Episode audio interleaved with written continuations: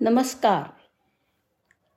आज ऐकूया विवेक अग्निहोत्री यांनी लिहिलेला लेख आणि मला वडील सापडले. मी मुंबईत आलो तेव्हा पाली हिलच्या एका पॉश इमारतीत पेईंग गेस्ट म्हणून राहिलो. मला ते परवडत होतं असं नाही. काही भावनिक कारणांमुळे मला ते स्वस्तात मिळालं. या बाबतीत मी भाग्यवान ठरलो होतो. त्या घराचे मालक होते एक वृद्ध जोडपे. आणि ते अपार्टमेंट खूप मोठं होतं. त्यांची सर्व मुलं परदेशात होती. त्यामुळे या घरामध्ये आता ते एकटेच पडले होते. आणि या विचारांनी घाबरले पण होते की त्यांना काही झालं तर त्यांना रुग्णालयात नेण्यासाठी तरी जवळ कोणी असेल का? त्यांनी मला राहण्यासाठी एक छोटी खोली दिली. त्या काळात माझ्या आयुष्यात खूप संघर्ष होता. मी खूप धडपडत होतो. कमाई पण बेताचीच असायची. म्हणून मग लिंकिंग रोडवरून भेळपुरी वडापाव असं काहीतरी स्वस्तात विकत घ्यायचो. त्यांच्या मायक्रोवेव्हमध्ये गरम करायचो आणि माझ्या खोलीत बसून एकटाच खायचो. एके दिवशी त्या मावशी मला म्हणाल्या अरे खोलीत बसून एकट्याने नको जेवूस आमच्याबरोबर या जेवणाच्या खोलीत जेवायला बसत जा. म्हणून मग दुसऱ्या दिवशी मी काही जास्तीची भेळपुरी विकत घेतली आणि त्यांना देऊ केली. त्यांनी संकोचाने पण नंतर ते मान्य केलं. काकांनी मला सांगितलं की आम्ही वीस वर्षांनी आज हे स्ट्रीट फूड खातोय.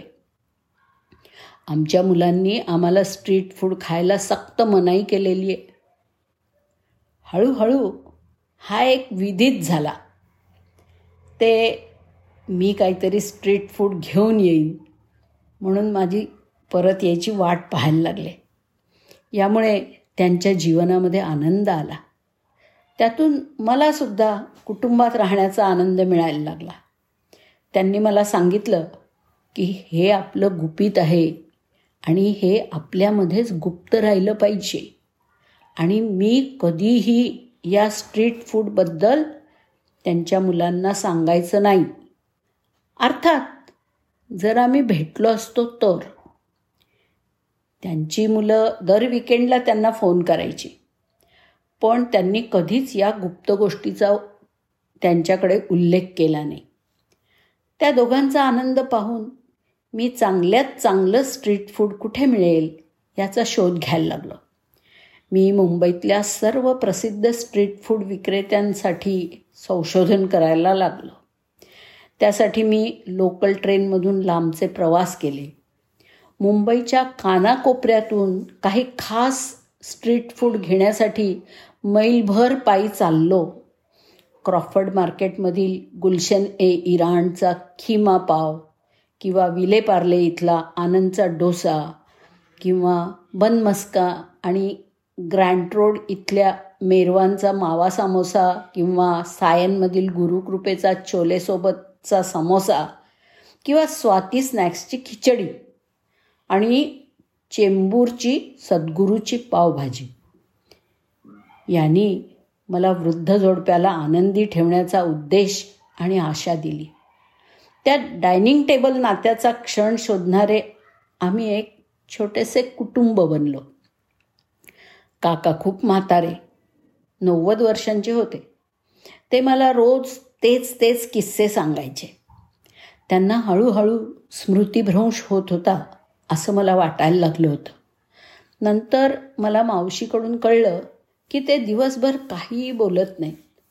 मी आल्यावरच काय ते बोलणं होतं. हेच क्षण असतात जेव्हा त्यांच्या मनातलं त्यांना भरभरून बोलता येतं. हळूहळू त्यांची प्रकृती ढासळायला लागली. ते विसरायला लागले. मग एक वेळ अशी आली जेव्हा ते विसरले की मी त्यांचा खरा मुलगा नाही. एके दिवशी त्यांच्या वाढदिवशी मी व्ही टी स्टेशनजवळील पंचमपुरीवाल्याकडून पुरी आणि आलू की सब्जी आणली. त्यांनी बराच वेळ तो वास घेतला आणि मग त्यांनी मला त्यांच्या मुलाच्या नावाने हाक मारली. मावशींनी मला त्यांच्या तरुणपणी त्यांचं बहुतेक काम शहरात असायचं असं सांगितलं होतं. त्यांच्याकडे दुपारच्या जेवणासाठी नेहमी पुरी आणि आलू की सब्जी असायची कारण त्यांचं ऑफिस त्या पंचमच्या शेजारीच होतं. ते निवृत्त झाल्यावर एकदा त्यांच्या मुलांनी त्यांना आता ते खाऊ नका बास झालं असं सांगितलं. तासाभराहून अधिक काळ त्याचा आस्वाद घेतल्यानंतर ते उठले आणि हळूहळू चालत त्यांच्या वॉकरसह त्यांच्या खोलीत गेले आणि एक बॉक्स घेऊन परत आले. पुन्हा एकदा त्यांनी मला त्यांच्या मुलाच्या नावानेच हाक मारली आणि ते बॉक्स मला दिलं. तुम्ही मोठे होऊन मुलाचं कर्तव्य पूर्ण कराल त्या दिवशी साठी मी ते ठेवलेलं होतं. आणि आज तू ते केलंस म्हणून ते आता तुझं झालं आहे मी बॉक्स उघडला तेव्हा त्यात एक हिरो फाउंटन पेन होता. नंतर मावशींनी मला सांगितलं की त्यांनी त्यांची अभियांत्रिकी परीक्षा या पेनाने लिहिली होती. पेन त्यांना त्यांच्या वडिलांनी भेट म्हणून दिलं होतं. त्या रात्री मला हिरो पेन मिळालं नाही. मला वडील सापडले होते. ते पेन माझ्याकडे एका मुलाला द्यायला ठेवलेलं आहे. जो मला मी म्हातारा झाल्यावर माझं आवडतं अन्न आणेल. आपण एका बापासाठी जन्मलेलो आहोत. पण आपण अनेक वडिलांचे पुत्र होऊ शकतो. धन्यवाद.